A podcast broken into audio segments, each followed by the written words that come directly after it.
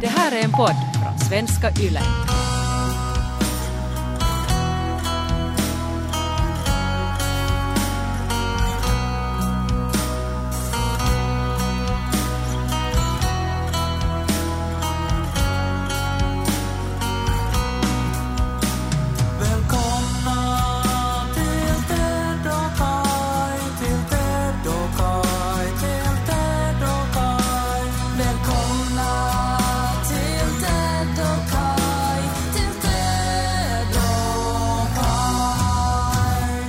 Stod och köade i posten.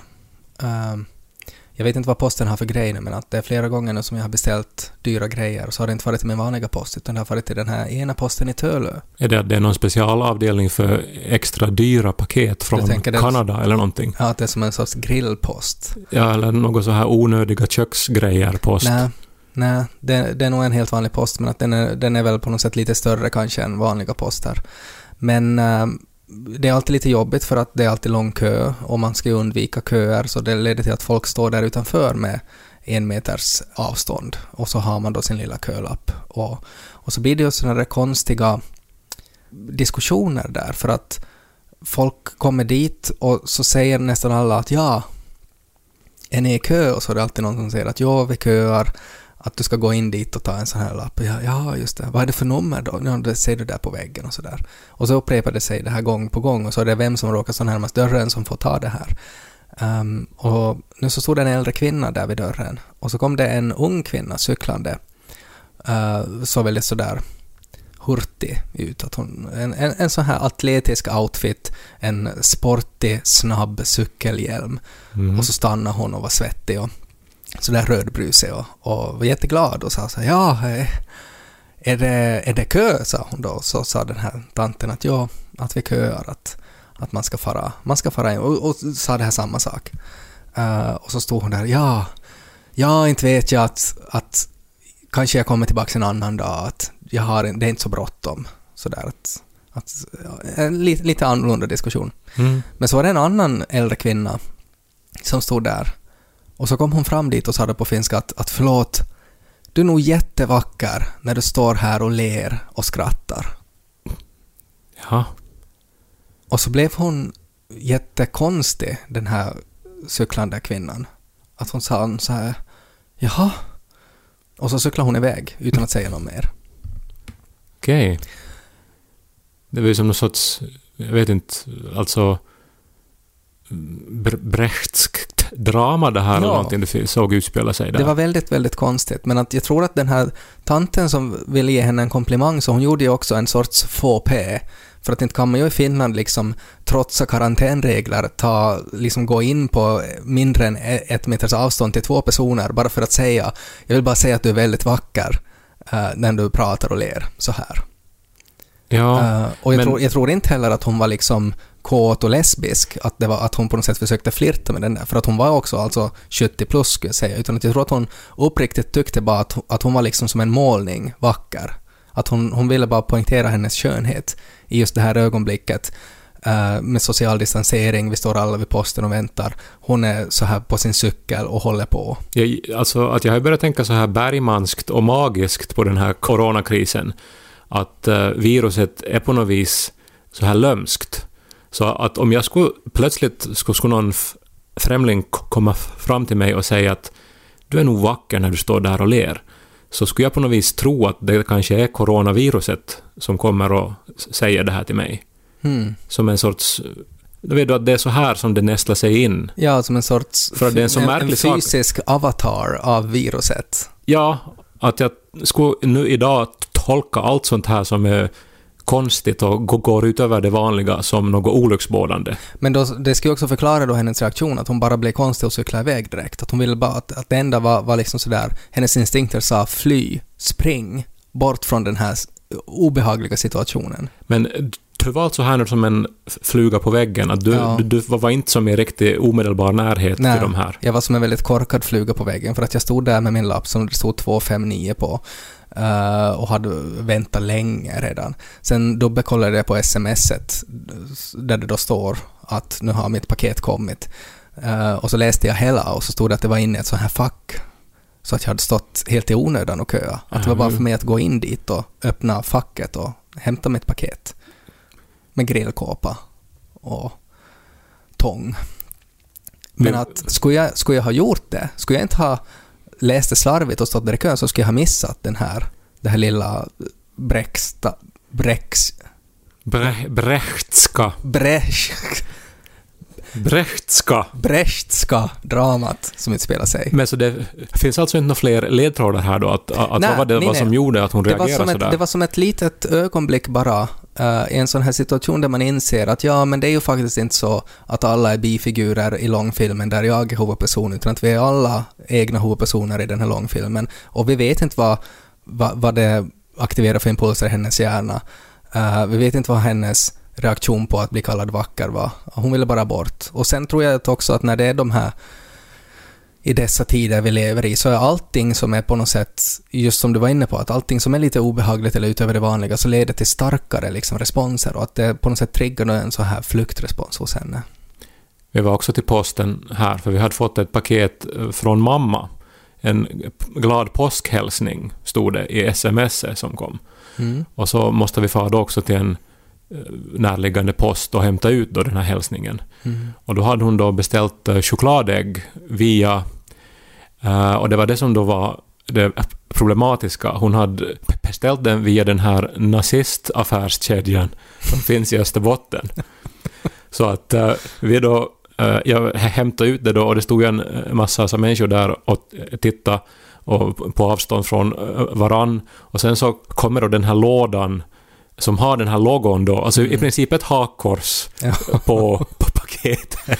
Det är ju som det här klassiska, alltså sådär att med nazisternas guld, att ja, det är guld, men att det är nazisterna som har, som har stulit det. Och, och är, är liksom nazistchoko lika gott som vanlig choko? Nej, ja, vi har dem kvar ännu. Det är såna här ägg som, som innehåller för mycket choko. Så att man, man, man vill ha ett. Varför har din mamma använt sig av den här nazistaffären då? För att det var billigast? Eller visste hon inte om att det, att det har sådana associationer? Nå, jag hoppas att det inte var av ideologiska orsaker.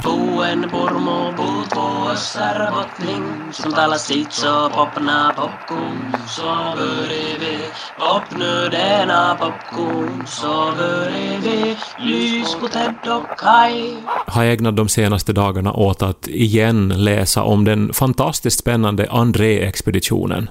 André-expeditionen? Ja, det här försöket alltså som tre svenskar gjorde i slutet av 1800-talet att flyga med en vätgasballong över Nordpolen. Och det misslyckades ju totalt. Mm. Du har hö- hört om det här? Nej. Okej. Men när jag nu sa det så ringer det någon klocka att sånt här höll man på med då. Nej, jag tänker på något sätt att uh, de, alltså heter man André så spelar man fotboll. Det är liksom min association på något sätt. Ja, no, André var ju ett efternamn här och då, men å andra sidan Peter André eh, var nu kanske inte fotbollsspelare, men inte heller polarfarare, utan Nej. någonting där mittemellan. Ja. Men i alla fall, eh, det var ju en tid när man ville göra upptäckter. Mm. Och, det var ju framförallt män med mustasch som ville gå till historien och göra såna här dumdristiga saker. Men det var ju framförallt en tid där det ännu gick att göra det. För att, att världen var ännu ganska outforskad. Ja, och det är spännande att det är ju bara så där 120 år sedan Mm. att eh, liksom ända fram till det så var världen rätt så långt så här ännu att det fanns helt okända områden och så Ja, vidare. ja, att man kunde redan i skolåldern kunde man se på kartan och så var det bara liksom ett svart hål och så kunde man tänka att när jag blir stor så ska jag fara dit och kolla vad som finns där. Men det går ju inte mer. Men det var ju alltså då den här Solomon André hette han som ledde expeditionen och han tog med sig då två unga killar. En hette Strindberg, en hette Fränkel och eh, de skulle då flyga med vätgasballong över Nordpolen. Var det August Strindberg? Nej, men en släkting faktiskt till Jaha. August Strindberg. Och eh, det här är ju nu då skrivits mycket om, bland annat i den här Bea Osmas bok Expeditionen som fick Augustpriset för något år sedan. Varför ska de uh, fara dit då? De skulle se om det går, men det idiotiska är, och som är det intressantaste med hela historien, är att det är alldeles uppenbart att det inte går. På vilket sätt? För att man kan ju inte styra en ballong. En vätgaspallong far dit vinden far. Mm. Och eh, den här Andredoth eh, påstod att han då hade hittat på ett sätt att styra en pallong. Med Men sån hur här... gjorde de det med, med det här jorden runt på 80 dagar? Nå, nu har jag inte läst den i vuxen ålder, jag minns inte hur de gjorde, men jag tror att det är väl en fantasybok. Så det kanske inte var så viktigt att det skulle vara exakt rätt. Mm. Men han hade uppfunnit Han hade uppfunnit då något, någonting som han k- kallar för släplinor, som man skulle dra efter pallongen, som skulle göra att den var långsammare än vinden, och då skulle det gå att styra. Men alla experter sa att det, det här kommer inte att funka. Mm. Det här är helt omöjligt att få att funka. Då blir man ju bara mer provocerad när man har suttit länge och, och forskat om släplinan. Eh, Och som man har hittat på själv. Ja. Och eh, han, han hade nog också flugit ballong förr. Var han lite sådär som i, Shark Tank? Att han kom dit och säger att han har liksom uppfunnit, har uppfunnit släplinan eh, och att det är ett sätt att styra veteballongen med och så säger de alla liksom att det här kommer vi inte att investera i, det där funkar inte. Och så blir han bara så provocerad så att han jag ska få till Nordpolen då! Men det, det är precis, det, vet du, det är exakt en sån mentalitet den här killen har. Mm. För som sagt, han har nog också testat att flyga ballong, men det har aldrig gått bra. Han har Nej. alltid hamnat fel från sitt mål. Han har aldrig haft en släplina. Han har aldrig liksom lyckats och liksom med en vanlig ballongfärd. Nej. Tills nu. Och sen då så bygger de en specialballong Eh, och eh, den transporteras då till Svalbard och där eh, när de... Vilket århundrade är det här? Slutet av 1800-talet. Ja. Och där då ska man fylla den då med vätgas, som ju alla vi som har läst högstadiefysik och kemi vet att det är en väldigt eh, brandfarlig gas. Så Ska vi lyssna på det här klippet Oh the Humanity? It's a terrific crash, ladies and gentlemen. The smoke and the flames now, and the flame is crashing to the ground, not quite to the mooring mast. Oh, the humanity. Det var alltså från uh, Hindenburg-katastrofen, där en enorm zeppelinare brann upp. Ja, som ju var fylld med vätgas. Det är ju Och- inget man ska leka med. Och han säger inte alltså Oh the huge manatee, som man också kan tro, alltså att den enorma sjökossan, utan att det är Oh the humanity, alltså att oh, mänskligheten. Vilket är en konstig sak att skrika, tycker jag. Jag tycker, det är ju just det här, alltså människan är ju fantastisk i det att hon vågar sig på nya idéer och gör helt liksom galna uppfinningar och experiment. Och sen så går det fel och då blir det som stora tragedier både på ett personligt plan men också på något vis att lite av den här upptäckarlusten och den här viljan att nu ska vi göra någonting nytt och fantastiskt, när det liksom kraschar så är det, så är det lite synd om mänskligheten ändå. Men i alla fall, när man då höll på att fylla den här specialgjorda ballongen med vätgas så märkte man att den, att den läckte. För det fanns åtta miljoner hål i den från att de hade sött den här ballongen. Så eh, alla... Man, man ringer till försäkringsbolaget. Ja, nu har vi räknat då och kollat på den här skadan och vi konstaterar då att, att det var ungefär plus minus 10, så här 8 miljoner hål i tyget. Ja, men så den läcker helt otroligt mycket då. Ja. Och eh, sen så görs det då mätningar att hur mycket läcker den och alla mätningar visar då att eh, den här ballongen kommer att hålla sig flygande i max 17 dagar. Mm. Och det krävs att den hålls flygande åtminstone 30 dagar har de räknat. Okej, så det är totalt omöjligt att, att nå Nordpolen då? Och Ja. med, de förutsättningarna? Och en av de här som då skulle ha varit på ballongen säger upp sig Ja. efter att han då får höra om det här. Ja. Eh, Sen så visade det sig också då att eh, det här mätningarna med 17 dagar inte stämmer. Får jag bara poängtera här att då är de ju en person mindre och då kan det ju hända att ballongen skulle kunna flyga lite längre. Eh, Bra tänkt, men de tog ju omedelbart en ersättare då, som det tydligen inte fanns någon brist på heller, utan det var människor som stod i kö. Bara en fråga.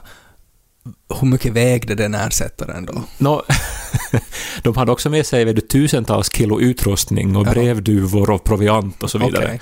Så att det är ju inte nu... Det är det, Släplinsaccessoarer.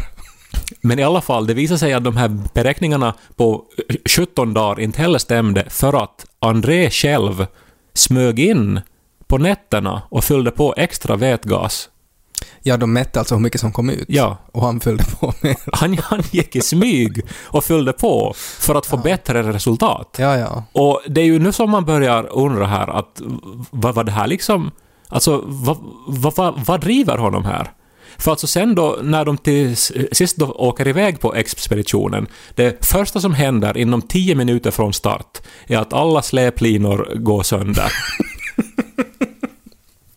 Nu visar det sig att vi har 800 miljoner hål i släplinorna också. och, och att den här ballongen då liksom uh, tar in havsvatten, för den stiger inte f- först. Nej, så det är som en avancerad segelbåt i princip.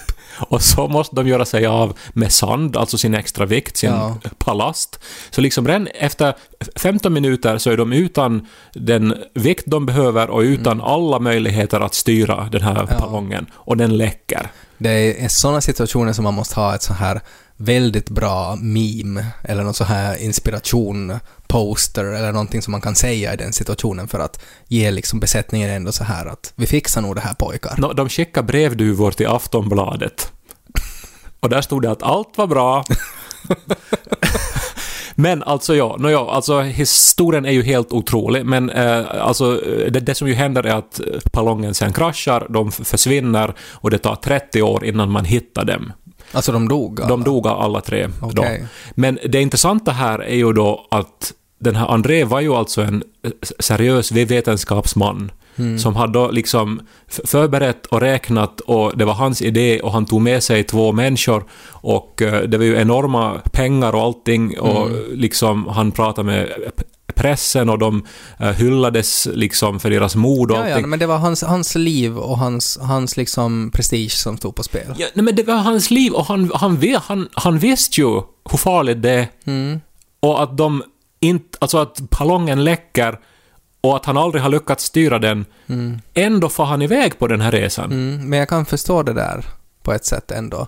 För att om du är i den situationen att om du inte far så du förlorar din prestige och då är det samma sak som att du skulle dö. Så då är det bättre att fara och dö där, för då har du åtminstone farit. Nej men, nej, jag, jag, tycker du det där? Alltså, för, för jag menar, alltså Om- som, om jag inte skulle som ha- romantisk idé, ja, men Mm. tänk dig att du att det är liksom du och dina två kompisar och du vet att om vi far så dör vi, men du skulle... Alltså, vem skulle ändå fara? Jag kan se nog att jag skulle vara i den situationen att jag skulle ha sånt tunnelseende och en sån besatthet att jag nog skulle fara. Också faktiskt att jag skulle smyga ut på natten och fylla det med vete. Det Men- tror jag att jag skulle kunna göra. Men är det här liksom samma effekt som, eh, nu, vet jag ju inte om ni ännu har testat er otroligt dyra grill, Mm. men om det skulle visa sig att den f- första biffen är liksom rå inuti Mm, då skulle jag äta den och få mask. och liksom smaska dig om Ja, munnen och yes. liksom vara helt så här att du, du är beredd att blogga Ja. och, och vara med i Strömsö Jo, och jo. prata om hur, hur Jag gott det kunna, här jag var. skulle kunna gå hur långt som helst för att jag, det, det liksom, då står allt på spel. Min prestige. Och, och det, det, det kan jag liksom helt... Alltså om det handlar om liv och död och sådär, så att det som skulle väl hindra mig nu från att fara då dit är ju då för att jag har ett barn att ta hand om. Och det skulle kanske då stoppa mig. Men att om det inte skulle finnas något sånt hinder, så då skulle jag nog vara all in, tror jag. Den här Strindberg hade ju en, han var nyförlovad. Och Mm. eh, ha- han eh, också skrev liksom eh, brev hem till sin fästmö som de sen tappade ut i såna här pojar som de sen långt senare hittade liksom där på, på isen och i, i vattnet. Brev då till... till Vad sin han skrivit där då? Nej men säkert, Oj, vittu! säkert något romantiskt. De var ju så... De var ju vältaliga på, på den där tiden. Ja. Men ja, men alltså det är ju någonting med det här att ta en leap of faith. Alltså att man som... Man, man, man vet att det här för förmodligen nog... Allt pekar på att det här nog inte går bra, men tänk om det ändå Ja, men går det, bra. är det inte nästan samma mekanism som alltså i spelberoende? Alltså så, sånt där som, som kasinorna utnyttjar. Alltså att när, när du har förlorat tillräckligt mycket så har du ingen återvändo och då är du beredd att satsa allt. Ditt liv till exempel. Ja, men jag är intresserad av det där tillståndet, för det där är ju som på något vis bortom förnuftet och bortom Mm. logiken. Men jag tycker det är ju någonting, det är ju någonting nästan österbottniskt i det också. Alltså att ha- han den här Solomon, han skulle kunna vara från Österbotten, som har bara fått för sig att så här är det nu. Eh, och så finns det ingenting som kan ändra. Jag ser det också, jag menar, påminner lite om vaccinmotståndare också. Att man är liksom så totalt övertygad om hur rätt man har om det här så att man liksom slutar bry sig om saker som fakta eller vetenskap. Jag kom att tänka på det här och på André-expeditionen när du, eh, för du, du pratade ju i förra avsnittet om att ni har köpt en lägenhet. Mm. Och så diskuterade lite kring det. Och jag, jag köpte ju också min första lägenhet för eh, 20 år sedan. Mm. Och eh, jag, jag vet inte om jag någonsin har berättat om den processen alltså. Och hur, hur, hur jag alltså var, var, var en galning. Ja, det var det. Ja, alltså, jag, jag var ju just eh, i det här skedet som du har befunnit dig i nu i typ ett halvt år, att man, man letar och letar och går på visningar och, och liksom hoppas och skickar mail och får påminnelser i sin e-post. Det är Och- hemskt. alltså, Man blir, ju, man blir ju desperat och man blir nedslagen och man blir frustrerad. Eh, och och man, är, man är väldigt sådär utnyttbar, vad heter det, alltså att man är lätt att utnyttja också eh, i den situationen för att man är, man, man är så van att att nu, nu måste jag liksom göra allt för att, för att vinna det här, att det blir nästan som ett spel för att vinna en lägenhet. Ja, för alltså det är ju kö till... Alltså om det dyker upp en attraktiv lägenhet så är det genast 50 som vill ha den i den här stan. Och eh, det gör ju också dels då att det blir jättehöga priser och det är ju en annan grej i den här e- ekvationen. Att man, man ska som ta otroligt stora beslut med helt som fantasisummor eh, på väldigt kort tid. Ja. Och ändå är det alltid någon som har mera pengar än en själv Ja, och så så vidare. Ja, men alltså jag då höll på med det här i ett år och letade. Och uh, till, tills eh, sist då, en dag i juli 2013, så hade jag då just stigit upp och det här druckit kaffe och så plingade det till i min e-post och så var det då att nu klockan 10 har de publicerat en ny annons på en lägenhet som uppfyllde då de kriterier som jag hade satt då. Och eh, jag öppnade annonsen, läste snabbt igenom eh, texten, såg på bilderna, såg att yes, det här ser bra ut nu. Uh, vänta, det där området är obekant, ja, kanske inte exakt det jag var ute efter, men helt okej ändå. Eh, och Det så låter väldigt bekant det här. och så det här eh, ringde jag mäklaren för att eh, jag ville ha husbolagets papper. Ja. Eh, och det här eh, samtalet ringde jag alltså sju minuter över tio, alltså sju minuter efter att annonsen publicerades. Och, eh, För du visste då att det var 49 andra som, som hade liksom beredd att göra samma samtal som du. Eh, å- åtminstone. Och, och liksom jag hade upplevt det här många gånger förr. Man ska Ja. vara jävla snabb liksom. Och sen, äh, mäklaren var, var glad och äh, sa att yes, jag sk- skickar pappren. Jag fick mejlet med husbolagets papper tio minuter över tio.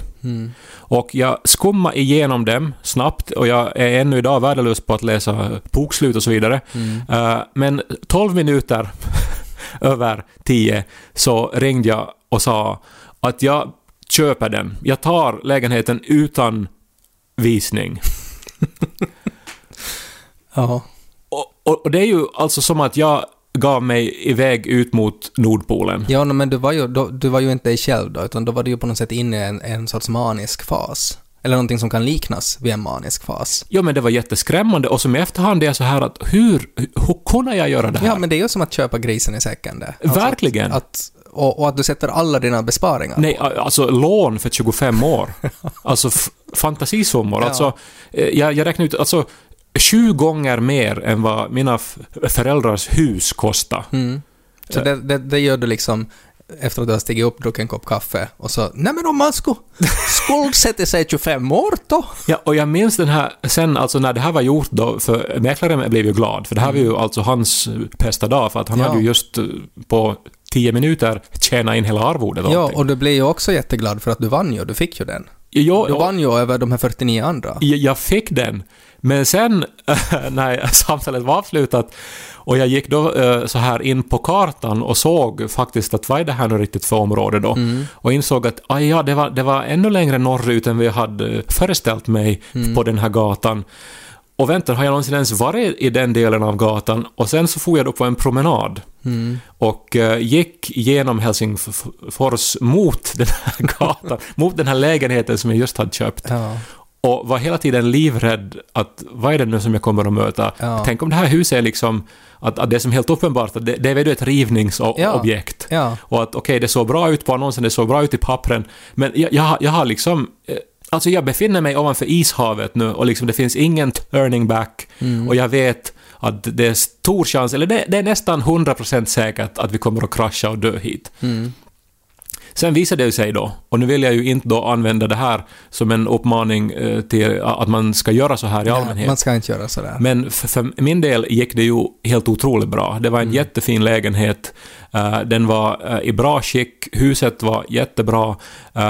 Uh, 20 år senare så är ju det här min överlägset bästa investering. Alltså den har ju stigit i värde med helt otroliga procenttal. Eh, för att det här området, just då när jag skaffade, liksom höll på att eh, liksom bli omtyckt igen.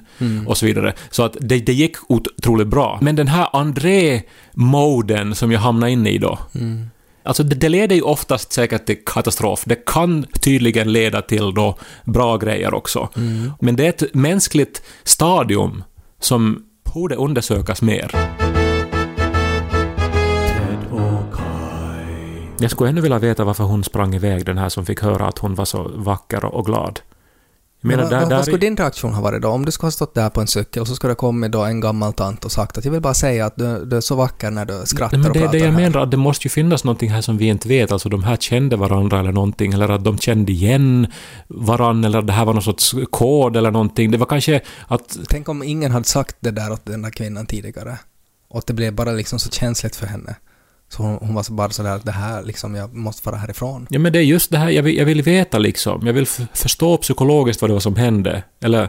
Hon behövde höra de orden just då. Och så var det Gud som väntade på sitt paket. Han hade beställt en grilltermometer.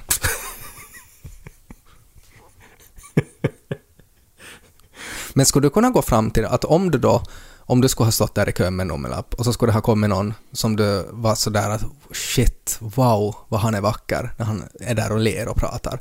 Skulle du då ha gått fram och sagt att hej, jag vill bara säga det här? Vad, hade, vad, vad, vad skulle liksom din uppföljning ha varit på det? För att den här kvinnan hade ju kanske det, men hon, hon hann aldrig liksom säga det.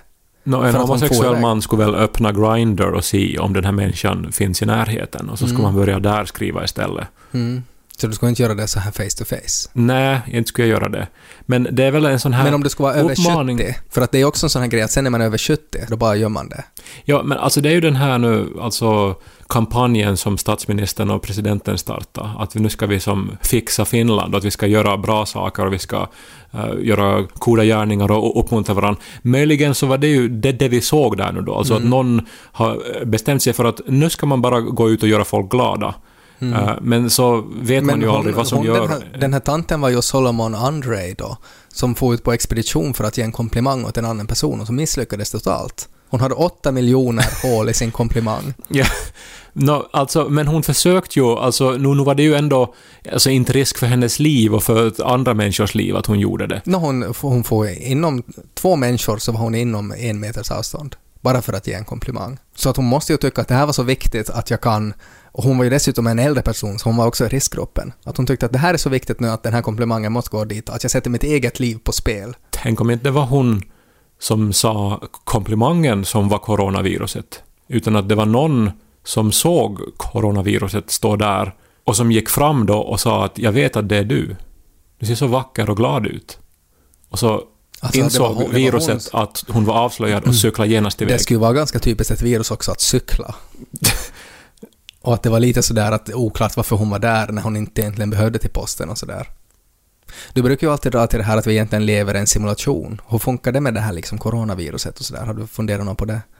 Det var en intressant Reddit-tråd om just det här att vi lever i en simulation för att Jo, jo, men alltså det gör vi ju antagligen. Ja, alltså, okej, men, men såg du det där då att, för att det var det någon som tog ställning till det att vad skulle du göra om du skulle vara den personen att nu, du, nu har du, Kai Korkeaho har fått 100% bevis på att vi lever i en simulation. Vad gör du med den kunskapen? Nej, För för, att man är ju som en del av simulationen. Mm. Man, man, existerar, alltså, man är ju lika mycket en illusion som allt annat. Ja, ja, men, Alltså, du, det men du det. vet, du har fått det liksom 100%, du har liksom, du vet nu. No, men säkert skulle jag väl vara lite mer vårdslös med vad jag nu liksom håller på med och inte ta saker så allvarligt. Men skulle du inte säga åt alla att, att det här är en simulation? No, inte skulle det ju gå, för det finns ju människor som gör det och inte spelar det någon roll. För det liksom. finns ju många risker med det också, för att man vet ju inte vad den här simulationen går ut på. Det kan ju vara ett steg är att, att om det är så att nu blir de medvetna om att det här är en simulation, så då måste vi avbryta hela experimentet och så drar de ut sladden. Ja, men det första som jag tänkt när jag hörde att Trump uppmanar till olydnad mot de regler som hans egen administration har uppmanat till. Alltså han sa ju till några delstater att nu ska ni gå emot reglerna och liksom bli fria. Och reglerna är ju de regler om social distansering som han själv har. Men det är ju som att Niinistö skulle säga alltså att, att nu ska ni inte tro inte på vad den här Sanna säger. Ja, och, och sen också att oljepriset alltså blev negativt. Alltså, alltså en...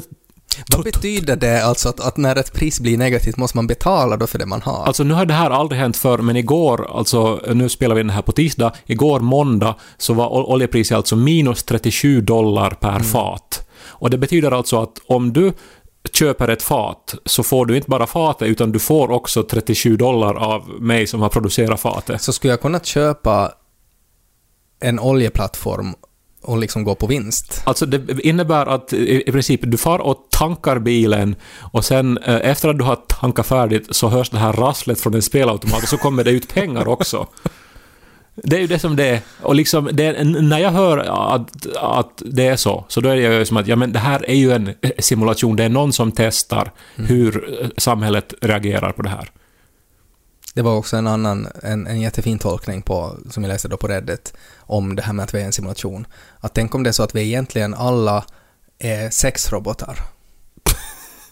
Alltså att vi är, vi är liksom, att alla våra liv är egentligen bara träning till att bli sexrobotar. Att sen när vi dör, så då vaknar vi upp då i en sexrobotkropp och är sådär att "Nå, nu har du pippat tillräckligt mycket så att nu vet du hur man tillfredsställer människor. Varsågod, där är din bur.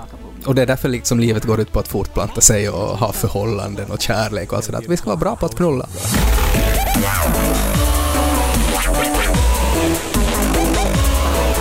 Mel Gibson.